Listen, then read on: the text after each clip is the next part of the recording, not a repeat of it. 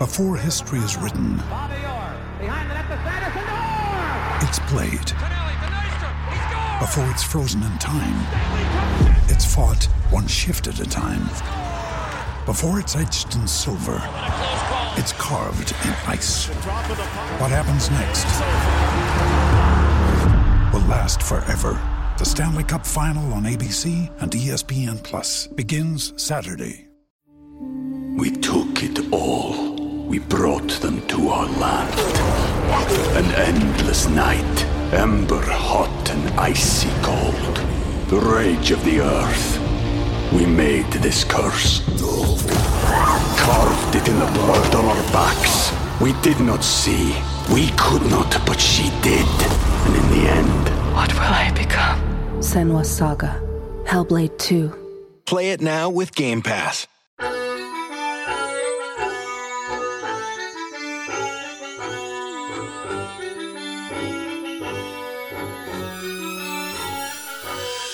Welcome to another edition of the Cyclone Fanatic Podcast. It's football and random things coming to you from the Carl Chevrolet Studios in Ankeny. Jeff, I'm thinking about buying a new car after the new year. I couldn't recommend the Colorado highly enough. That is actually what I'm thinking about. The Chevy Colorado, getting myself a nice little pickup truck. Pick 'em up truck. It's a wonderful vehicle, especially in days like this. And both of us are. First full day back from Florida, and we're actually back in the physical Carl Chevrolet Studios. Not the hotel studios. Ironing board. Yeah. Carl Chevrolet Studios. It's snowing today, and so I just kicked it into there's multiple four-wheel modes, and so I just put an automatic, which will the kind of catty corner, so your front right and your back, or your front passenger and your back driver's side will activate at the same time to balance and things out if it notices that there's some type of imbalance. Something amiss. If there's something troublesome afoot. Yeah. And haven't had any issues because it's not as slick. And if I really need to, switch it into different four wheels. And I still drove all the way back from Chicago, come back from Orlando, got 21 miles to the gallon. So she's a nice little vehicle. Yeah, so it's kind of what I'm thinking. I've been looking at carlchevrolet.com. I might have to go on out to the lot out there, Carl Chevrolet, right off of I-35, exit 90 at the Rock in Ankeny. Could have stopped at Carl Chevrolet in Stewart on my way back from Omaha yesterday, but it was time to get home. You knew you were sleepy. Yeah, it's time to get home. Uncle Jared was sleepy. Today on the podcast, we're going to talk about the Camping World loss to Notre Dame. Maybe very briefly talk about our experience in Orlando, and then obviously we'll talk about the game a little bit, but I frankly just don't think anybody cares about the game anymore. Well, and I think the initial flurry of emotion hopefully is done. I'm not on the Twitter sphere, and that's the most immediate fireball of emotion. And I listened to you guys doing the postpartum podcast. Yeah. And I think a lot of it was like you guys being annoyed, and rightfully so annoyed with people that are like, fire the whole thing, burn the ship down, which hopefully that has kind of calmed down at this point and people are more sober looking at it. But if not, then we'll kind of, I think the only proper way to look at this game is through a very sober lens of what happened, what did they do well, what did they not do well, and how can they do it better? Yeah. And looking at it, and that's how you watch coaching tape, and that's how you watch game tape, is you take the emotion out of it, and that's one of the reasons why there is no sound in game tape. There's no reason to have sound in game tape. And so we'll try and, like, again, be very sober-minded about what happened in the game and then use that as kind of a springboard to get into a retrospective and a future perspective look at what Iowa State should do or might do or what we think they could do in the offseason. Yeah, I think that there's some really interesting things to talk about as this program is really going to try and continue to evolve and move forward and, kind of take that next step into being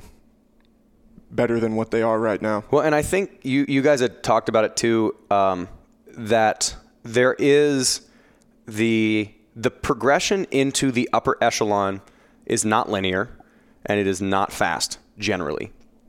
We got from the doldrums to really good, really quick. Mm-hmm. From really good to great is a really hard, it's that final 10% of a transformation. It's really easy to get your grade to pull to a B or a B+. To get your grade to pull to an A is a lot of work, and it's a lot of time, and fixing that GPA up above there is really difficult. And the things that we are talking about now are minor fixes, because it is the final 10% of a thing.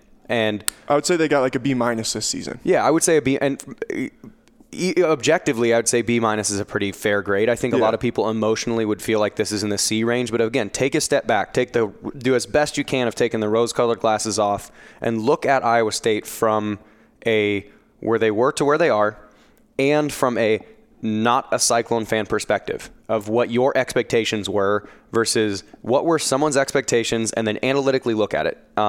And I think there are two things that can be simultaneously true. One, that you can be pleased with where the program is at and where it is going. And two, you can be disappointed with the season as a whole. Like, those two things can concurrently be true.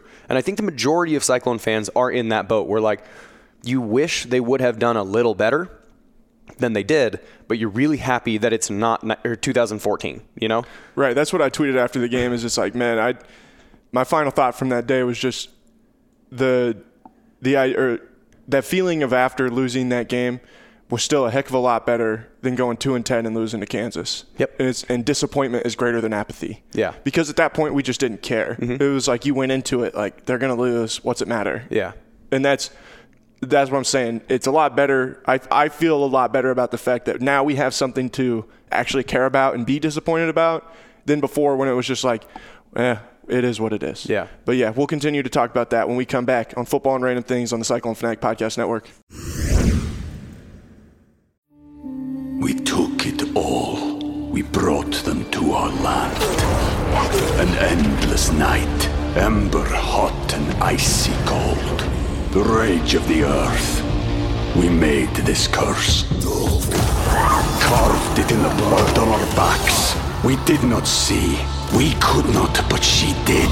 And in the end... What will I become? Senua's Saga: Hellblade 2. Play it now with Game Pass. Welcome back to Football and Random Things on the Cyclone Fanatic Podcast Network in the Carl Chevrolet Studios. All right, let's start with the game a little bit. I think that the tough thing is that we can never know how this would have changed. But, I mean, when you come out, the stadium's fired up, you get a 3-and-out to start the game, and then you fumble the punt away. Mm-hmm. I just kind of wonder, how maybe the game goes a little bit different if that does not happen. And then even then, you're able to hold them to just 3 points. And it still kind of felt like Iowa State could quickly swing things back into their favor, especially when Breece Hall breaks one for 25 yards on the first play. Mm-hmm. And then you fumble 2-3 plays later, and it's the same thing where shortly later Notre Dame goes and scores a touchdown. Well, and I honestly think the game was still, I don't want to say in Iowa State's control, because obviously Notre Dame's really good. I mean, I thought the defense played really well in the first few series until the play where Claypool got wide open. And that was still a broken play. Like it's a broken play, and if he's a really smart player, the whole like shoving stuff, it irrelevant to that. Yeah. But I think I was comfortable with the game up until the first 3-and-out of the second half, and then regardless of the run, that was for sure the dagger that killed the game. I mean, I think everybody at that point was really off the bandwagon. I told Chris at halftime that I thought if they could go and score on the first drive and then get a stop on the next defensive series, then I thought that they could get, like, the game would be back in play. Because the Hoiberg 2-for-1, They kicked a field goal at the end of the half, and if they were to get a touchdown, then that's 10 points back right now without Notre Dame really touching the ball at all. Yeah. Other than a run player and a nail down. So if you look at the first half. And this is the way that I described it to a lot of people, because you go back to the bathroom line and everyone's like, hey, what'd you think or whatever. Can you get it back out there? I was like, hold off for a second. If you look at every fourth down opportunity, and mathematically this is true, most teams are give or take 50%, plus or minus 10% on fourth downs usually. And so every fourth down is more or less a fumble that hit the ground, and you have a 50% chance of getting it, and your opponent has a 50% chance of getting it. So if you look at every fourth down as fumble that landed on the ground for both teams, either one, then you're stealing a possession if you convert it, and you are also, it counts as a turnover. It's just literally just like a fumble hit the ground because you get the ball at the spot. It's just like a turnover if you don't. And so, again, consider each fourth down play that was done, that is not a punt or a kick, as a fumble that hit the ground. Iowa State was 0 for 2 in fumbles. They had two turnovers on that side. They were also 0 for 1 on their fourth down attempts, which we will definitely get to in a second. And then Notre Dame was 3 for 3 on fourth downs in their first half. So that's the equivalent of stealing six possessions. Iowa State was down by 14 points, right? Two touchdowns. What was it, 20 to 6 after after the fourth and one? Yeah. When they scored on the next play? Yeah. So it was 20 to 6. It was a 14-point game after having given up six different possessions, again, counting each fourth down as a turnover. They were not that far off. When Coach Campbell in the post-game press conference, which if you had any – I don't know how anybody can have any doubt about this coaching staff after going to that – you were there at the press conference – basically everything he was saying is we were really close, but we didn't do it. And that's coaching. That's us. Yeah. And he was looking at the mirror, not blaming the kids. But the way, the kind of the equivalent of that is you give away six possessions and you're still within 14 points. That's sort of to me, like, you know, when Ryan Spangler and like Buddy Hield and those guys were at Oklahoma and they shoot 82% from three in the first half and you're down by like 17 points or whatever it is. And you're like, okay, they're really good, but they also mathematically above the average of where they should be shooting. At some point, math rules, and it's going to swing back the other way. We just have to be in it enough that when it does swing, they're going to cool off and we'll be there to take advantage of it. That's how I felt at halftime. Because, again, I think at total yards, like Iowa State had like 208, Notre Dame had like 204. Yeah. It was like 16 yards per pass for both teams. I mean, it was 3.5 per rush. I mean, it was exactly...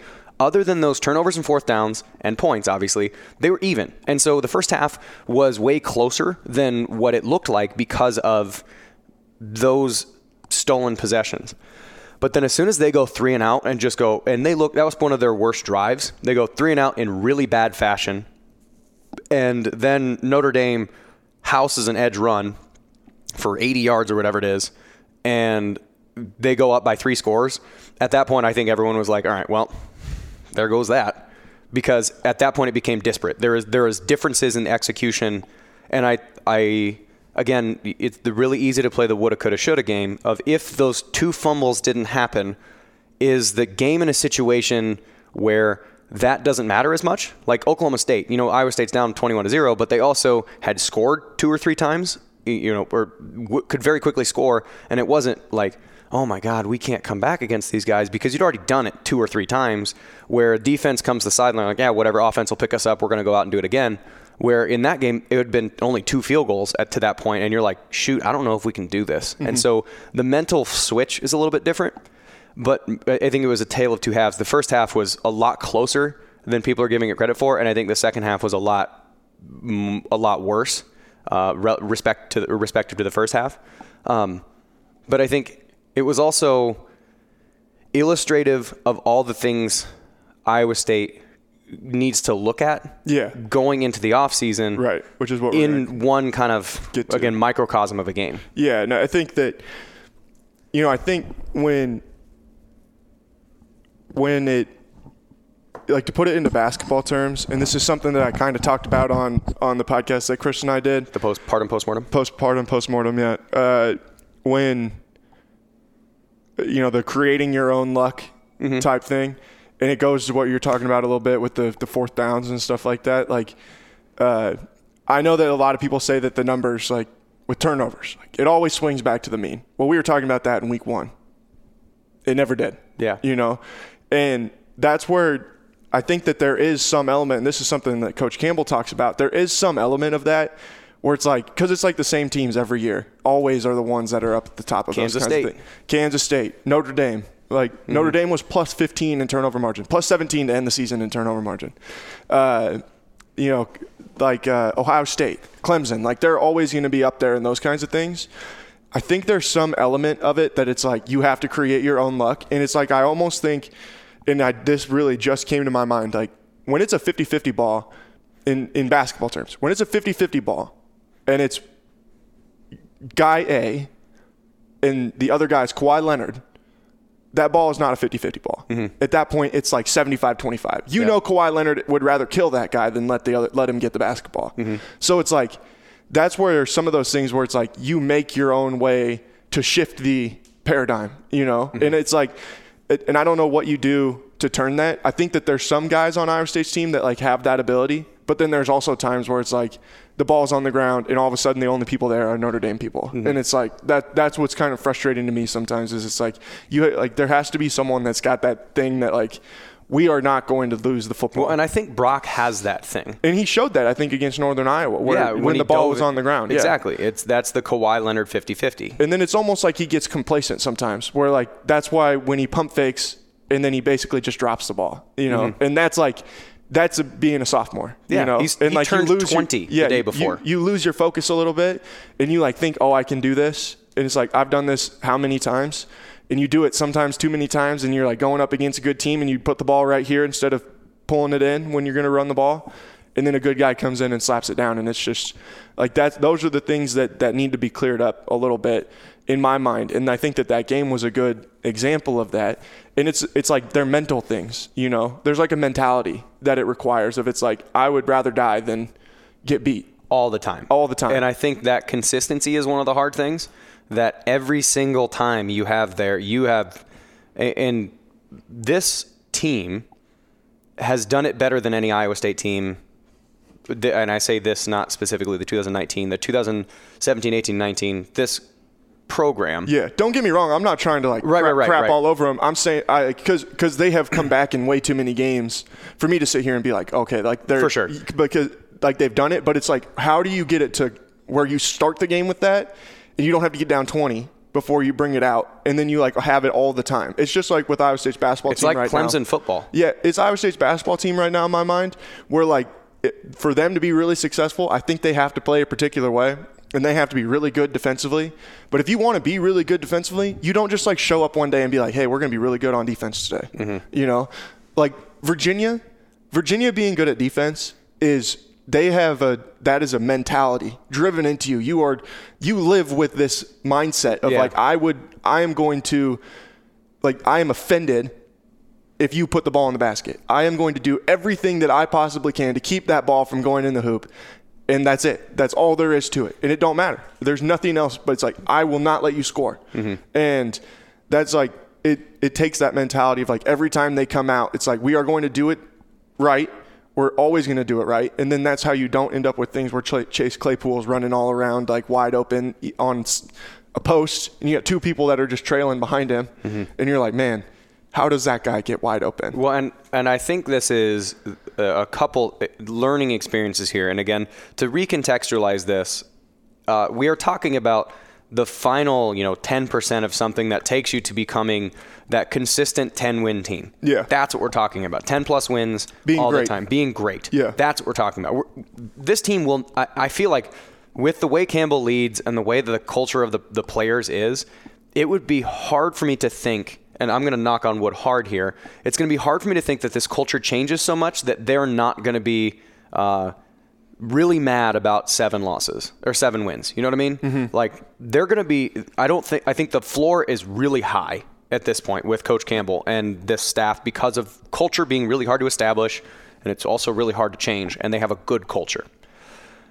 But again, this is where the finishing point of this is that coming into the season, this was the first time. And again, Campbell acknowledged this. It almost to start the press conference, and I don't remember who asked the question, was, how does you missed a couple games here or there, and I think it was probably in the same response that he had talked about with the making your own luck. It was kind of asked about how would you look at this season retrospectively, and he goes, we knew it would be an interesting season because this is the first time anyone had really dealt with expectations, but it was also a really young team. And both of those things were true. And you had a lot of seniors who had obviously been key players, but also weren't like stars. Yeah.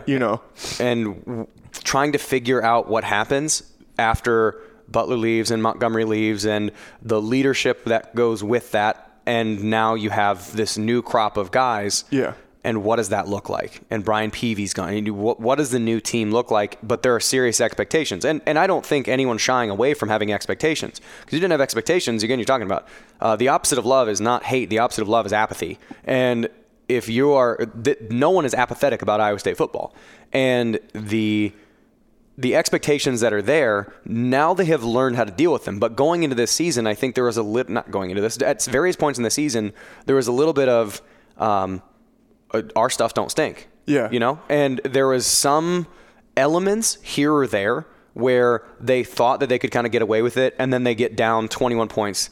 And then they thought they'd get away with it, and then they would get down 14 points. And they kind of got, you know, slapped back to reality of being like, oh, this is how we have to work. You want to know what actually might be an interesting parallel? What? The 2014-15 basketball team.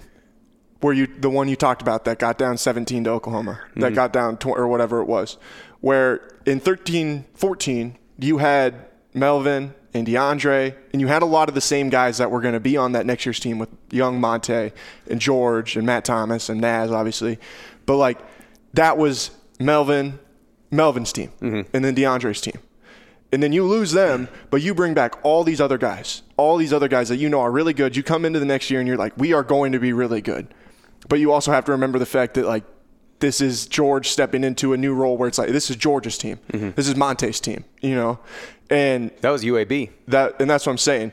If it had been the year before, some of the things that Bryce DeJohn-Jones was doing on that team, like DeAndre Kane. You think that he would have got away with those things with Melvin and DeAndre in the building? Melvin Edgem threw a ball at a guy in the middle of a practice when he was like a sophomore. Like, Melvin Edgem didn't take BS. Yeah. You know?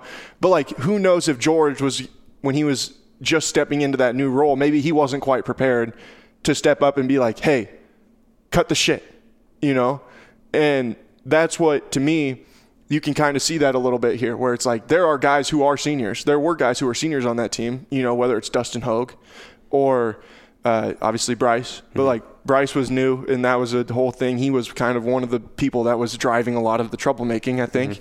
And then Dustin just wasn't really, like, that wasn't what he was. Yeah. But think that's what that team did. They would dig themselves those holes, and then they were so good that they would remarkably always be able to dig out of them. And they would get a lot of times, back to reality. Yeah, and then there'd always be that time where then they'd come out and play Texas Tech and lose in Lubbock. Or like they'd lose in Manhattan against a Kansas State team that was not near as good as them. I think that was that year. And like those are the kinds of things that I'm talking about where it's like – and that's I think that's why that parallels that a little bit is it's like you have to remember how tough – like no matter how talented you are, it's hard to step into that new role, especially as a young guy when you like – you know, for Brock – Brock is still, like you mentioned, he was 19 the entire season. We literally sang him happy birthday at the pep rally for turning 20. Right. And not everybody is like one of those guys that when they're 19 years old, they're willing to stand up in front of a group of guys that are all older than them and be like, this is the way that it's going to be done. But I would bet now after having him being the lightning rod for a lot of this, for the praise and the criticism. I mean, he is the... Did that make sense, though? Yeah, it absolutely does. Yeah, because it's a talented but inexperienced team. Yeah. And that's what this team was. It was a very talented but inexperienced team. And I think the parallel to that, the 13-14 or... 14-15. And basketball is different a little bit, obviously, because there's so fewer guys. Like George and Monte and Matt and Naz had all played a lot, but it was like... It was just different. Yeah. Where all of a sudden they are the dudes. It wasn't DeAndre... And Melvin, yeah, almost again wanting to get in a fight with Monte because he wasn't putting as much of a fight back. Like he was trying to draw a fight out of him. Yeah, and I think that is a good parallel because again, it's a very physically talented team, and then similar to that team, they're returning a lot of those talented guys with now having been slapped by life. Yeah, you know what I'm saying? And it's one of those things that I feel like at every moment in someone's life, no matter what you are, no matter what job you're doing, no matter if you're a professional athlete or whether you are a guy that is just going to end up like doing any job, like pick any job, everyone needs to get their ass kicked at some point when they're young to learn how not to get your ass kicked when you're not young. And whether that's failing your first semester of college or whether that's getting, you know, going into debt and then realizing like, I need to change my spending habits, or whether that's physically getting your ass kicked at a bar because you think you're too tough and you get beat down. And then you kind of realize like, how do I avoid the situation to not put myself here in the first place?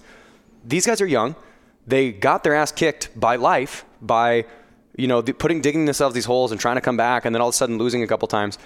And Brock, again, had, by the end of the season, he had become the lightning rod of praise and criticism that if something negative is going to happen, he's going to have to go out and face the music. So when someone is doing something that will negatively affect the team, it will personally affect Brock. Mm-hmm. So I would guarantee, based on you've interviewed him a lot closer, and you can feel his personal resentment towards losing. Like it offends him to lose or to do anything less than perfect. Next season, how do you think off-season workouts are going to go when somebody's late? Yeah. Or when somebody misses a line, or when someone misses a rep, or when someone cuts a rep? How do you think Brock Purdy's going to handle that? Because when that comes in the season and someone fumbles because they were late or because whatever, who has to go and answer that question? Yeah. Brock Purdy.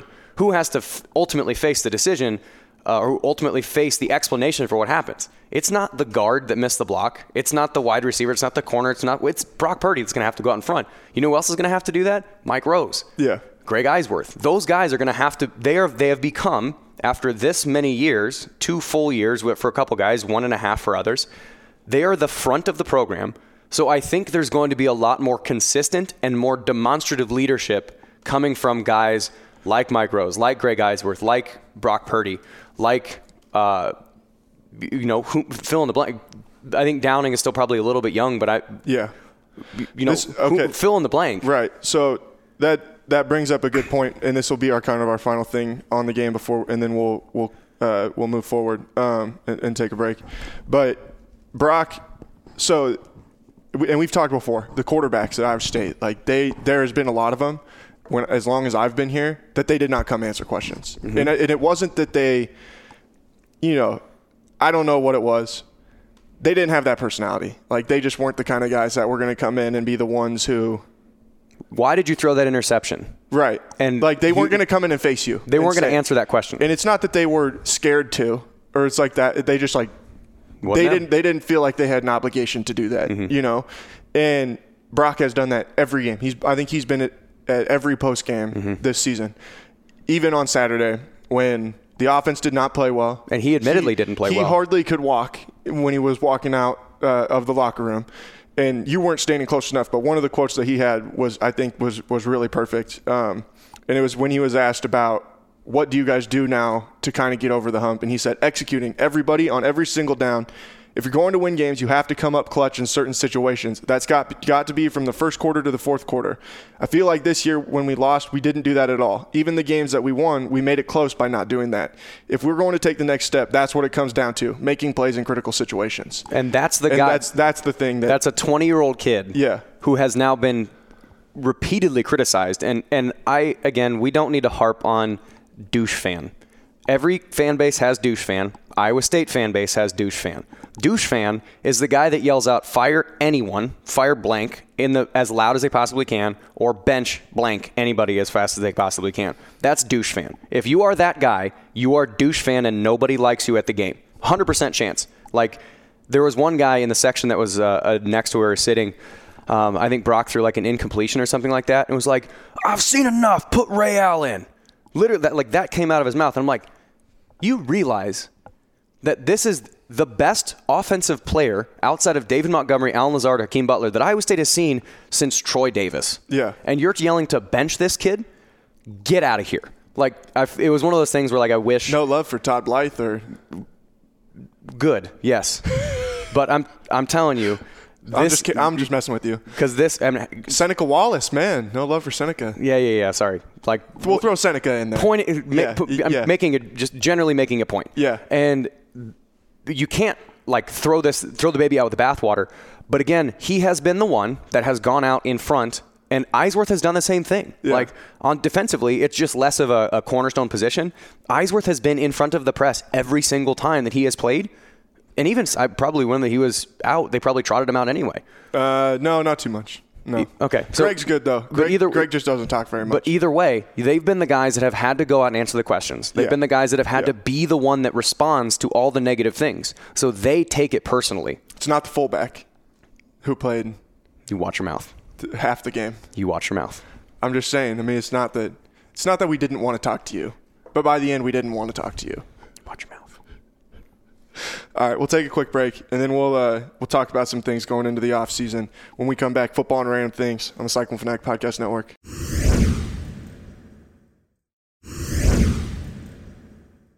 Welcome back to Football and Random Things on the Cyclone Fanatic Podcast Network. Who does the basketball team play on Saturday? Do you know? Nope. Oh, it's the TCU game. Sorry. I was getting messages about it. But so we're going to look a little bit at some of the things going into the offseason. I've written down some different points that I think some things that maybe could use some evaluation. You had one that you sent me yesterday. It was a bugaboo. We'll work that into another one that I have here. I want to start first. We were already talking about Brock Purdy. I want to talk about him. Mm-hmm. I think we need to see continued growth from him during the offseason, because it felt like during that game he maybe reverted to some of the things that he had done during his freshman year that held him back a little bit, whether it's leaving the pocket too early or bailing too fast. Yeah, yep. Bailing out too fast. And to be fair, he didn't have his guy. Yeah. I mean, your left tackle, he trusts Josh Kniffel at right guard. He had not experienced Josh Kniffel at left tackle. Yeah. And so he's out without Julian Good-Jones. So his, that quote, blind side, it's a literal, he cannot see it. He has to trust that this person's done it. He can't see that.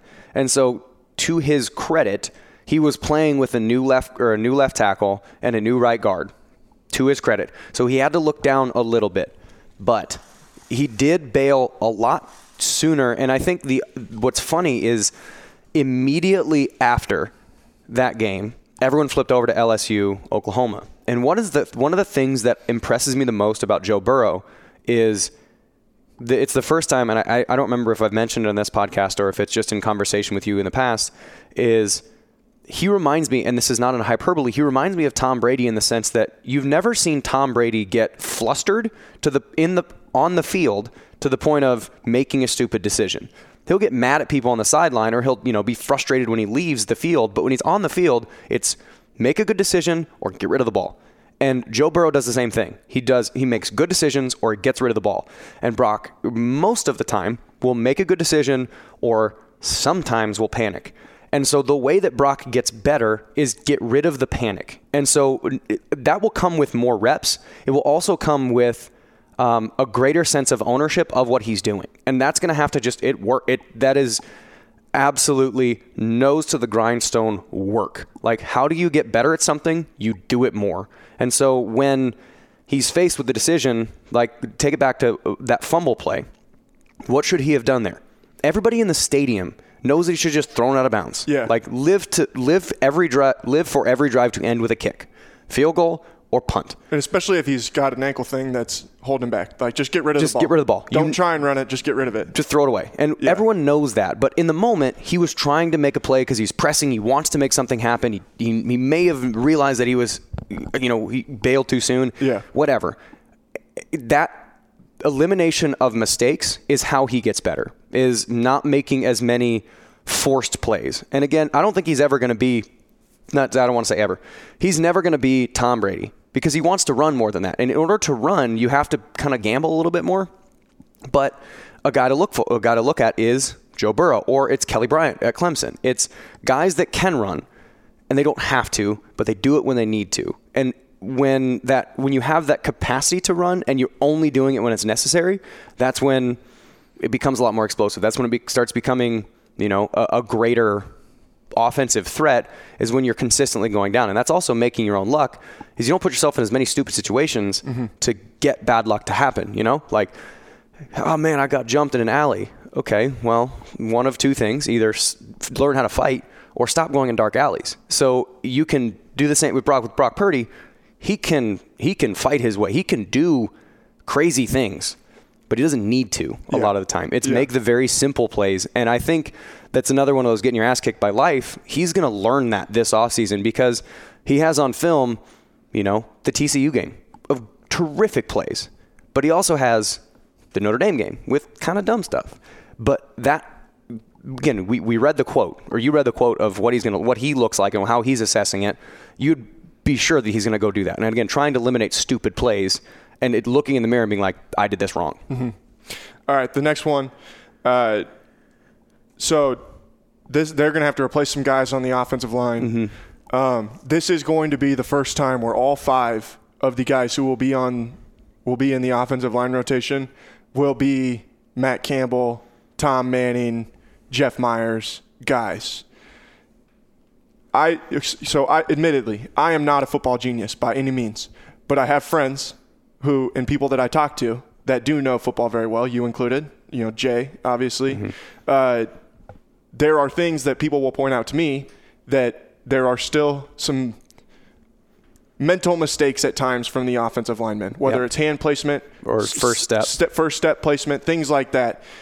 This is the first time that the guys that they have will be people who, from their base, when they arrived at Iowa State, will have been in this offense, running this scheme with these coaches.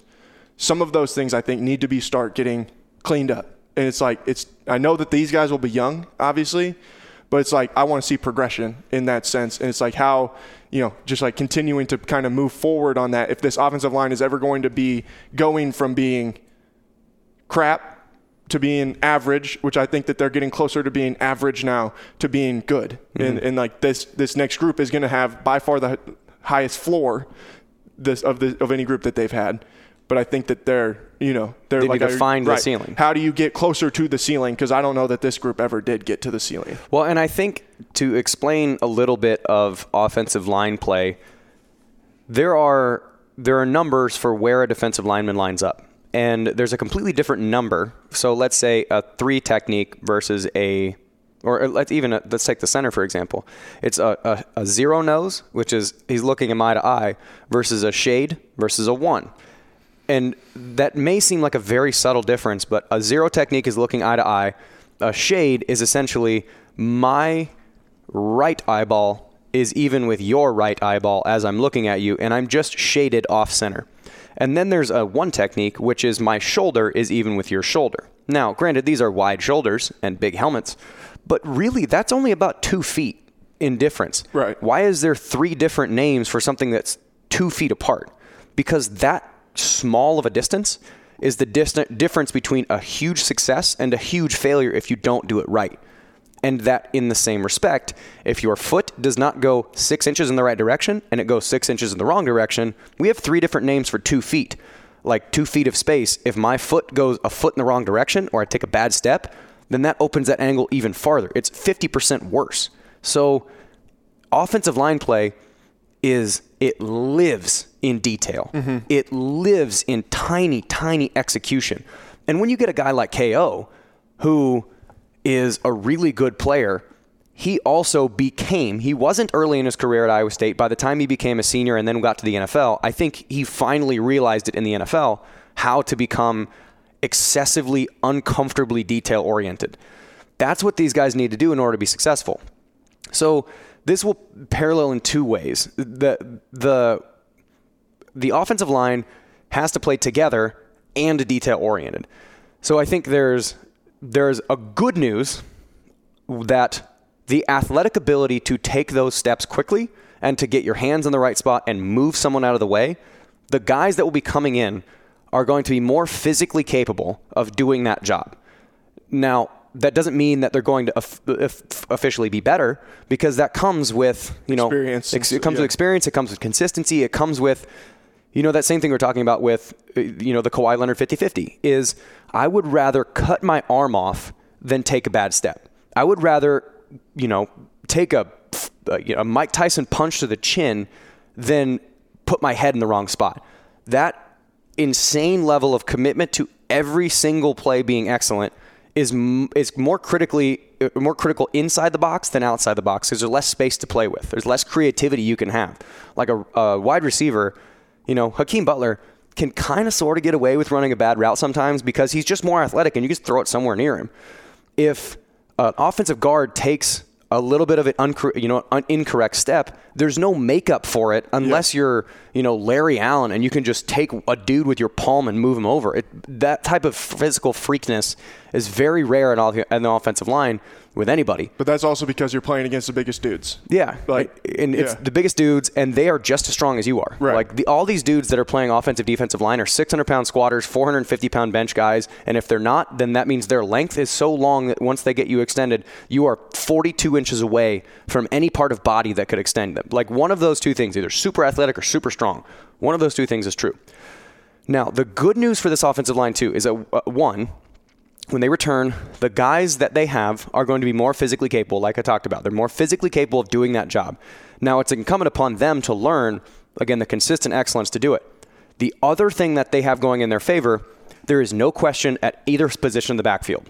Breece Hall is going to be the running back. Brock Purdy is going to be the quarterback. They need to know that. And I've talked about it before, where offensive line is the only position in sports, a ball sport. The only position in a ball sport that doesn't look at the ball.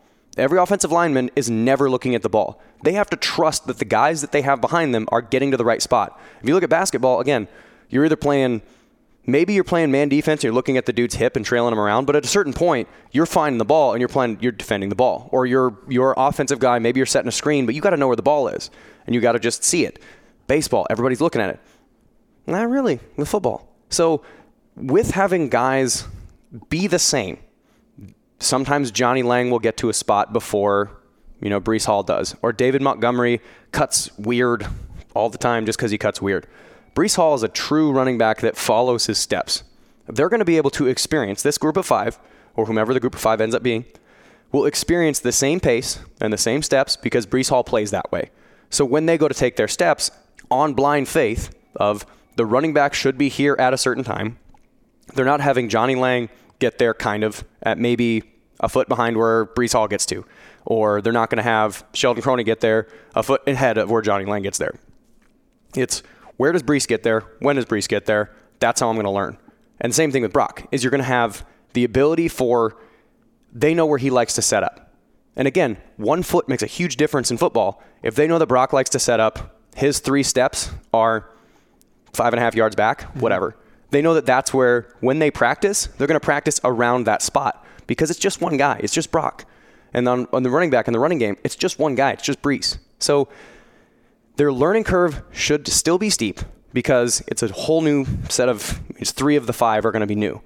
But it's also they're learning with the same group. So it's not learning on 5 different running backs and 2 different quarterbacks. They're learning on 1 quarterback, 1 running back. So these guys will have a consistent learning point. And I think, too, it'll be good that these guys have all come up together. Like most of them will all have been dudes who have been on the scout team together, have been, practicing together, have been in the meeting rooms together. But you think about the last couple of years, there's been a lot of revolving door of classes and stuff like that. Mm-hmm. It's there's a handful of guys who have all been together for a while, but then there's other guys who are kind of just getting cycled into that group, whether it's Trevor Downing or Colin Newell, whoever. And now it's all right, we have this group of guys that are all in about the same class. And they are going to be together. Mm-hmm. And it's we're going to keep them together.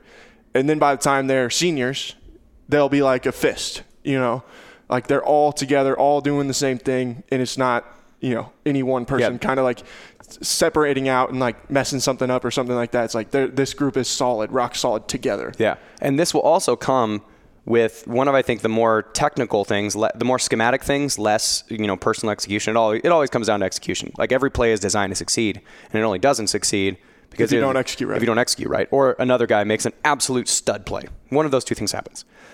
So one of the things that Iowa State schematically needs to do on offense is they need to have a pocket play or a pocket formation.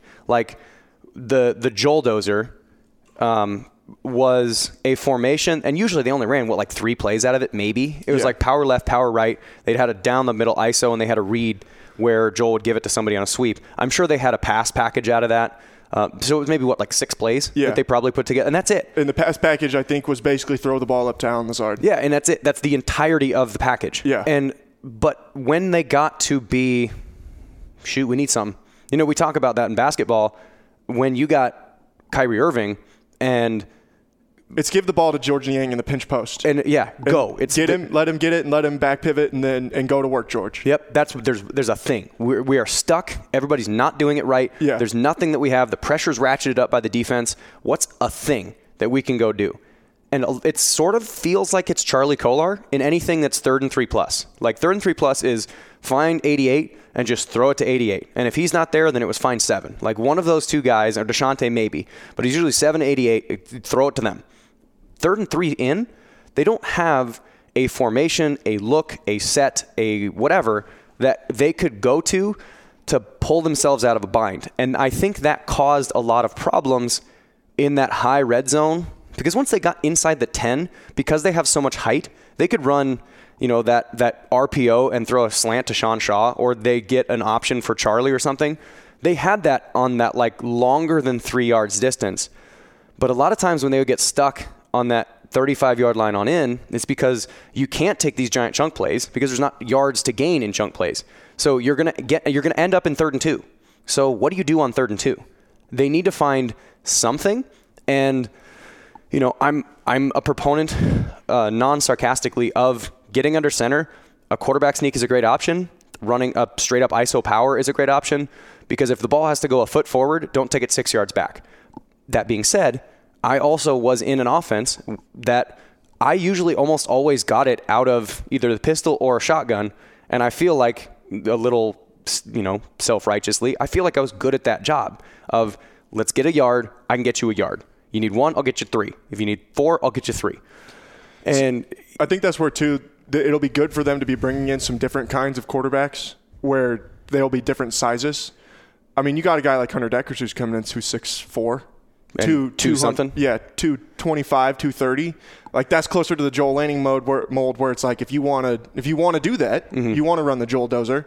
Like, you could put a guy like that out there. I don't think Brock is as good at that, where it's like, I'm not saying Hunter Deckers could do that as a freshman, like as a true freshman, but mm-hmm. it's like, that's like an idea, you know?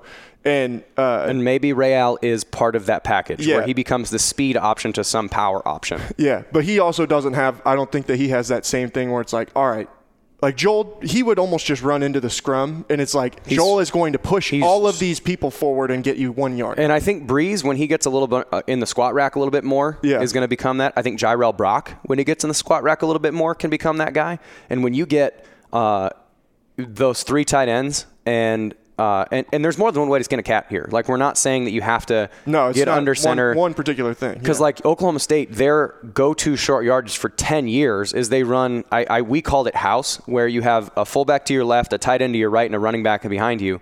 And you can run stretch zone in one way, stretch zone the other way, or you can put all 3 of them and have all 3 of those guys lead block and run your quarterback behind them, or you can play action off of it. Like, think what Texas does, like with Ellinger. Yeah, exactly. It doesn't need to be fancy or crazy. It just needs to be something that you can consistently rely upon for 3 yards.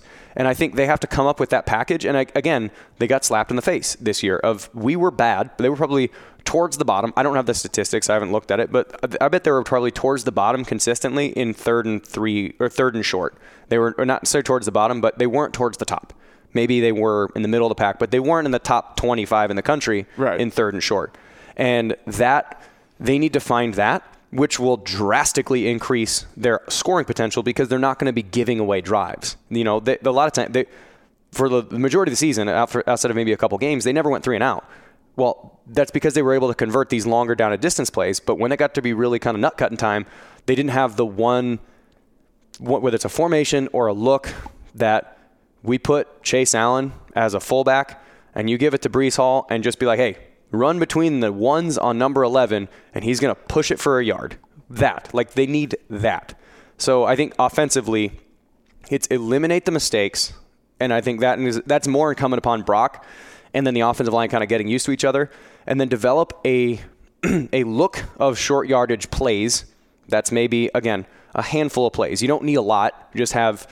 Because you only need 3 yards. You only need, like, think wing T. Like, how many plays out of the wing T is there? Like, 13? Yeah. And that was offenses for 50 years. And they just run them all so effectively that it doesn't matter. Exactly. And, you know, Nebraska, when they were at their peak, they had probably 16 plays that they would run over the course of the entire Tom Osborne era. And the triple option right, triple option left, power option right, power option left, and dive right, dive left, and that's it. Fullback trap, like, and it's, they don't need a lot, so being able to run a few things very, very well in short yard situations, and that's where a situation like a guy like Jirehl Brock can get himself on the field by making a name for himself there, of being really, really, really good at one thing, and then after that you can do it. And I think Breece can become that. We talked about early in the year, he's got a little baby fat to him. Like, he's real good.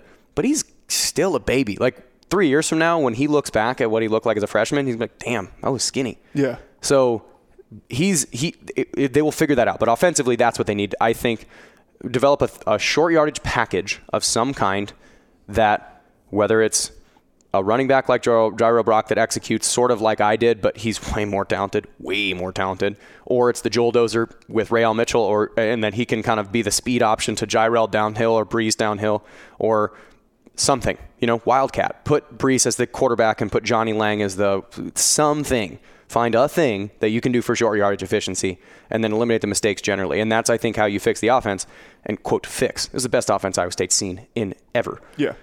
All right, defensively, we know that the Big 12 now has four teams who basically run the same defense. We've talked about this before. 4.5, Texas Tech's kind of. Yeah, and now these quarterbacks are seeing it basically every week.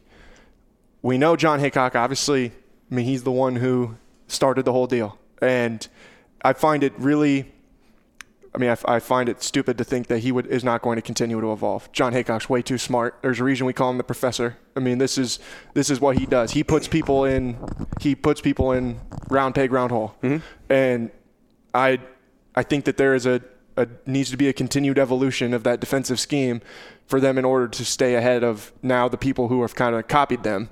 And now what do you do next to counteract the people that have copied you, and now that offenses have started to catch up to a little bit? What's your check to their check? Yeah. And we saw, I think, if you read the tea leaves a little bit, what they want. And I think it involves number 9. And we've talked about this before. And when number 9 was on the field, he's one of those guys, you just watch him. Watch him do what he does. He rushed the passer maybe only 50% of the time, which is about, roughly half as often as he would rush for the back half of the season. Against Texas, if number 9 was on the field, he was going to go get Sam Ehlinger. Mm-hmm. He almost got booked a couple times too. He did, and but he also didn't rush all the time. He would drop back in pass coverage, and I think they were trying to test. And again, we talked about it, where one of the great things about a bowl game is you have a little bit of a lab in your 3 week or 4 weeks in between the last game and the next game, where you can be like, what does this look like? Does this look good? And then you have a test subject that you can go, okay, well, this we tried it in a our clinical trials. We tried it on a lab rat, and now let's try it on a human trial right away, quick. And so when they're against a good opponent, they put Will McDonald out there and told him to play some pass coverage. Some of it was good, some of it wasn't. But now they have teaching tape with him to go in the offseason of saying, this is what we want you to do. And so I would think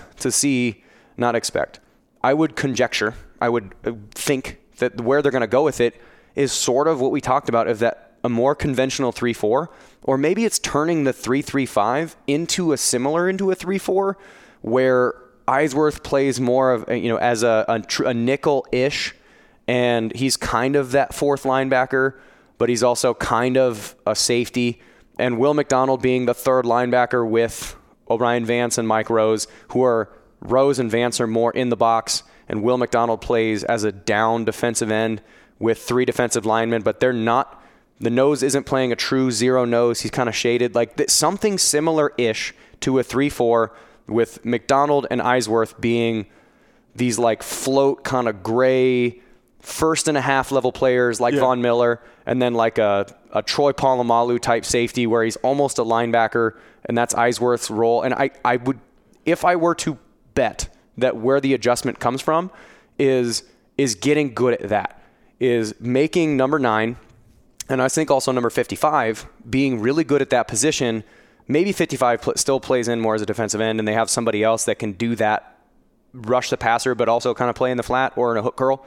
I think that's sort of where the defense will probably go to. But again, I'm not John Haycock. I don't know where everything's going to go. I don't get to watch practice all the time. But based on personnel and sort of trending what he does, it makes sense that that's what they could go into the offseason working with. is making Will McDonald into a linebacker, not in fall practice, not in camp, but the whole season, and again, making him Von Miller, Clay Matthews linebacker, not Brian Urlacher. He's not going to have to be Brian Urlacher playing that Tampa 2 crazy defense. It's like, all right, dude, you go get the quarterback 7 times out of 10. But we need you to do 3 plays out of 10, not that. Yeah. Just be good enough at those 3 out of 10 plays that it's not a liability, and then you can be really great in the other 7 going to get the quarterback. Well, and the reality is that they've got guys on the defensive line that it's like, and that you have 2 guys at least at the defensive end positions, 3 really. That's like you got to get those guys on the field. 3, 5, and 55. Yeah, yeah, yeah. And if they can rush, if this again, I think let's play the hypothetical that that's what they do. Let's put number 9 on one side. Where are you going to put your back? Like if you want to chip somebody, where are you going to put your back? Yeah, you need to put it towards Von Miller. You need to put it towards number 9. Well, what does that do for number 3 on the other side? Number 3, yeah. And so then the 2 guys that are inside, and the interior pass rush is devastating because it crushes the pocket. Yeah. Then and in theory, this guy they've got coming in. Then you have Bankston being more like a Jamal Johnson pass rusher. Yeah. But you have Bankston at one of those. And then based on default, I would put any towards the strong side, towards Will McDonald. And he becomes more or less a 3 technique where he's kind of an inside defensive end. And you want to one up that guy? You're gonna probably chip towards 9, and that means on one side, which means the other defensive end becomes number 3 with a 1-on-1 with a right tackle. Yeah. Like, all right. Yeah. We can work with that. Yeah. And then you don't have to bring a ton of pressure. You don't have to bring Mike Rose, but if you do, back's already occupied with helping on number 9. You have more of a pass rush now. You can flex around a little bit. And I think the other thing that allows him to do stuff like this is their safeties are going to be, I think 24 will probably be the other safety. Yeah, DJ Miller. 24 and 11 are going to be your deep safeties. Lawrence White is very comfortable back. He's only kind of comfortable up towards the box. Number 12 is going to be up towards the box. He's going to be, again, your Polamalu safety that is, I'm going to bust some dudes. I'm going to take a tight end and put it my shoulder pad in his chest and throw him back into the quarterback. That's where 12 is going to be comfortable, kind of banging around linebacker and a half. Right. But that also, 11 and 24 will then be your more coverage safeties. And then your corners, if you were to peg Anthony Johnson and Tavon Kyle, what is their best strength as a cover guy? Man-to-man. Man coverage. Yeah. So you now have 2 safeties that can play over the top. You have a guy in Mike Rose that is a good cover linebacker now that he's had to do it for an entire season. You have Mike Rose. Put him back into the spot that he's probably more comfortable. A more interior linebacker who's able to cover. You can put him on a tight end. You have a guy like Orion Vance who's really athletic and also really smart. And then you have Eisworth that can float around with a tight end or a slot receiver. And then you have your 3 guys like McDonald plus the other 3 linemen that can come after somebody. You can do a lot with that defense. And I would guess that that's where it's going to go. But again, wherever he comes up with is probably going to be a good idea. But I think what allows him to even consider this is Kyle and McDonald had to face man coverage a lot. They had to – because Johnson they had, and McDonald. Excuse me. And Kyle, Johnson. Yeah, sorry. Johnson and Tavon Kyle had to figure out how do I cover? Like to gain confidence in playing man coverage, they're going to be able to take a whole offseason knowing – I'm going to have to do this. Yeah. I'm going to have to learn. I'm going to be a warrior. I'm going to battle to be a man coverage guy to allow us to play this other defense. And they have guys that can do it now, you know? So I think – see, that's the difference, like, in the past. Like, they played that defense almost more out of necessity, like, than they did out of – they had Peavy and that's it, really. Payne became, by the end of it, a guy that could play a little bit of man-to-man. Yeah, but it's like when they first went to that defense, it was because they had to. They had it's Brian like, we Peavy have to find something different, you know? We can't man-cover guys. Yeah. Well – now, Johnson and Kyle can man coverage guys. Yeah. And so now they have the capacity to flex around a little bit more. And again, well, I'm saying even the 3 cloud. Like, you had Kamari who didn't cover very well. You had Reggie Wilkerson who wasn't exactly a cover superstar. Yeah. Like, you had all these guys that it was like, all right, we are going to try and give everybody the most help that we possibly can. And that's like how the whole thing was, I think, kind of born. And then you had a guy like Ray who's like, we can build it around him. Mm-hmm. And now it's like you've got more talent, I think, across the board at almost every position. Mm-hmm. It's like, all right, now how can we take what we did before out of necessity, and it worked really well, and now we have better talent, so we adjust it to fit our better talent and like continue to make it more lethal and instead of just like sitting back all the time. And I think a guy like Arnold Ozuna has sort of proven that he can be towards what number 12 does. Yeah. He can be towards that more in the box safety, which is a again, the linchpins of running this defense are number 9 and number 12. That only works if 9 and 12 are really good. You can find, and I don't mean to say that to this in any negative light, you can find a guy to play Orion Vance's position. You need a guy that's not going to screw up in that spot. You need a guy that's a stud at that whatever star, buck, nickel, something position, whatever you want to call the Troy Polamalu safety.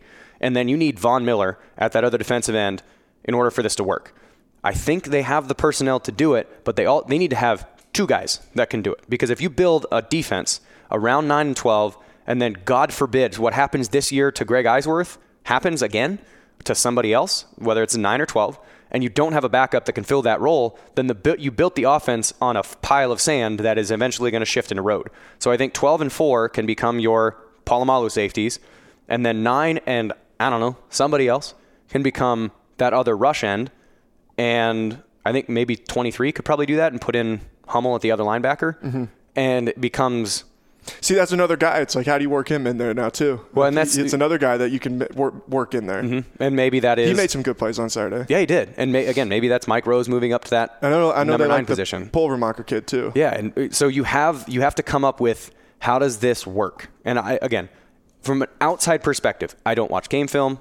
Like, I watch the TV copy of game film. I don't get to watch and grade, and I don't listen to the coaches. But if I'm looking at what guys do and what you could do, that's a thing that I think you could do. And then you could do some really fun stuff with that defense. Yeah. If you get 12 up near the box a lot, he's fun to watch rush the quarterback too. Yeah. All right, last thing. And I think that Saturday was a good example of this. This is the I don't know what you do with this, because I know that they take kind of a full staff approach to special teams. But I think that there needs to be some conversation about the special teams philosophies. Really, we're talking about punt return. I don't even know what philosophy is on the punt return deal. We're talking about punt return. Yeah. Because the punt unit. They hadn't returned a punt in how long before Tariq tried to return the one in to open the game. And then he returned another one where I think he had 4 guys around him, which was another one where I was like, what are you doing? Mm-hmm. Why? You guys have fair caught everything for the whole season. And now you're going to try and return this one when it looked like they had a block on. And then there was one where it looked like they put a return on, and Tariq is running at full speed forward to catch the ball, and there's nobody around him, and that one's the one he fair catches. And that's what I don't understand. It's like, what is your philosophy on these punt returns at this point? And I don't know really who's responsible for – because really, we're talking about punt return. Yeah. Like, all the other special teams, as good as they can be, like, it's – there's 6 units of special teams. There's field goal block, punt block, kickoff, kick return. Those are your 6. And in general, punt or field goal block, as long as you're safe on your responsibilities, the act of actually blocking a kick is extremely rare. So just don't get faked on. And yeah, unless you've got like David Irving in the middle. Yeah, you know? Unless you're and Dominican Sue, or on the edges you have Ed Reed. Like maybe you have that, but most people don't. No, and so it's don't get faked on field goal block, and then field goal. It's just successfully convert the opportunities you think you can, and that's kind of incumbent upon the kicker. Yeah, the snapper, holder, kicker, like that operation, and then just protect them enough. And at this point, I think you got to feel pretty good about a solid. Yeah, within 40. Anything 40, I think even like 45 yards on in, I feel like that's pretty good. And if you can stretch that range, awesome. Yeah. But otherwise, it's just convert the stuff you need to convert. Punt, I think Rivera actually did a pretty good job by the time the season ended. Yeah, there's going to be a nice little battle there for the punter spot next year. Yeah, other than that one shank that he had, or every once in a while he has one shank, and everybody does. Like, nobody is shankless. It was funny when he busted out the left-footed one on the Saturday. Rugby? Yeah. The left-footed rugby? And he's like... I was sitting there with Dylan Monson, and I was like, hasn't he kicked them all with his right foot?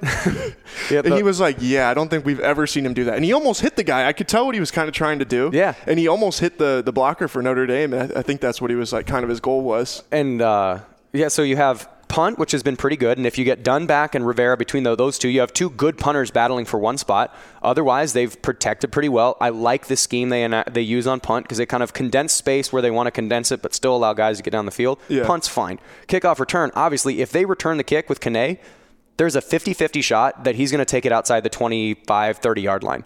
And that's all you can ask with the rules they've changed now. Kansas State is a total anomaly. To have 3 kick returns in a season, total anomaly. You cannot expect that. They probably won't even be able to replicate that. Right. And so if you return it, do you get it past the 25? That's what your bar is. And Iowa State does that. Kickoff cover, generally pretty good. I think the farthest return against them is maybe the 40-yard line? Well, the touchdown. That one. Yeah. Again, aside from Kansas State, yeah, the farthest return in any normal context is like the 40-yard line. Again, yeah, maybe I'm forgetting one or two, but in general, they've probably – kickoff has been fine. Punt return is the one unit that has bitten Iowa State in the ass hard twice, at least. Yeah. And I don't know what exactly the idea is. Like, I don't know. So if you're coaching a punt returner himself, like you were coaching Tariq Milton, like just the return – and I think we talked about the Iowa game. He's blind. Like if he's looking up at the kick, you literally, I mean, stare right now at at one of the ceiling tiles and try and see what your coworkers are doing. You can't. Yeah. So when you look up, you are trusting that everyone else is going to get it. So you're really relying on timing. So like when the ball is up and you kind of are counting 1,001, 1,002, 1,003, 1,004. I'm going to get T-boned. Fair catch. Like that part of it is. If it's way up there for a really long time, you would just assume that the guys in the coverage team are going to get down to your area. If it's a laser beam and it's 50 yards down the field, but it's 1,001, 1,002, oh, ball's here. Sweet, I got space. Because, again, look at the ceiling and count. That's really what you have.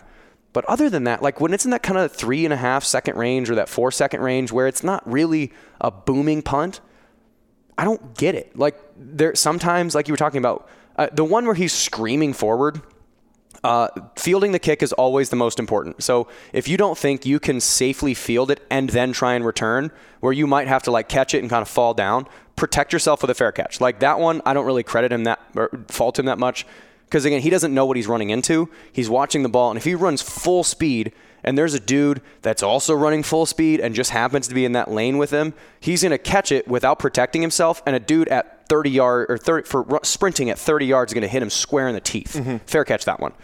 But it's the ones in between. It's the one that he fumbled on that like, are you trying to return it? Are you trying to set something up? Like that's one thing that Lenz and Jarvis. So I credit. So Shane Burnham was our punt return coach. Shane would always have a great scheme for us. Is we would know exactly what we're doing, and we practiced two returns. Right, left, and 2.5. We'd every once in a while run a middle return. Right and left, and that's it. And then we'd have one block per any given week. We would block from the right side or the left side. That's it. That's the only thing we would do. And we would work fundamentals and fundamentals and fundamentals and fundamentals and block the bejesus out of it. And then they would coach the returner, trust your guys, because we are going to coach them well enough with the scheme that we have because I'm going to own this unit. And I don't – maybe they do, and the guys just don't execute it as well. But then that kind of falls back on coaching to get them to execute it that well. So I think that has to be a priority of simplifying what they do and just hitting fundamentals unbelievably, uncomfortably hard on how to block kick returns if you are the other guys. Yeah. Yeah, for sure. All right, man. I think we covered it. I got to get ready to go to basketball. It's basketball season officially now. It is basketball season officially. Thanks, everybody, for listening. We will talk to you again soon. Thanks, Jeff. Peace, everybody.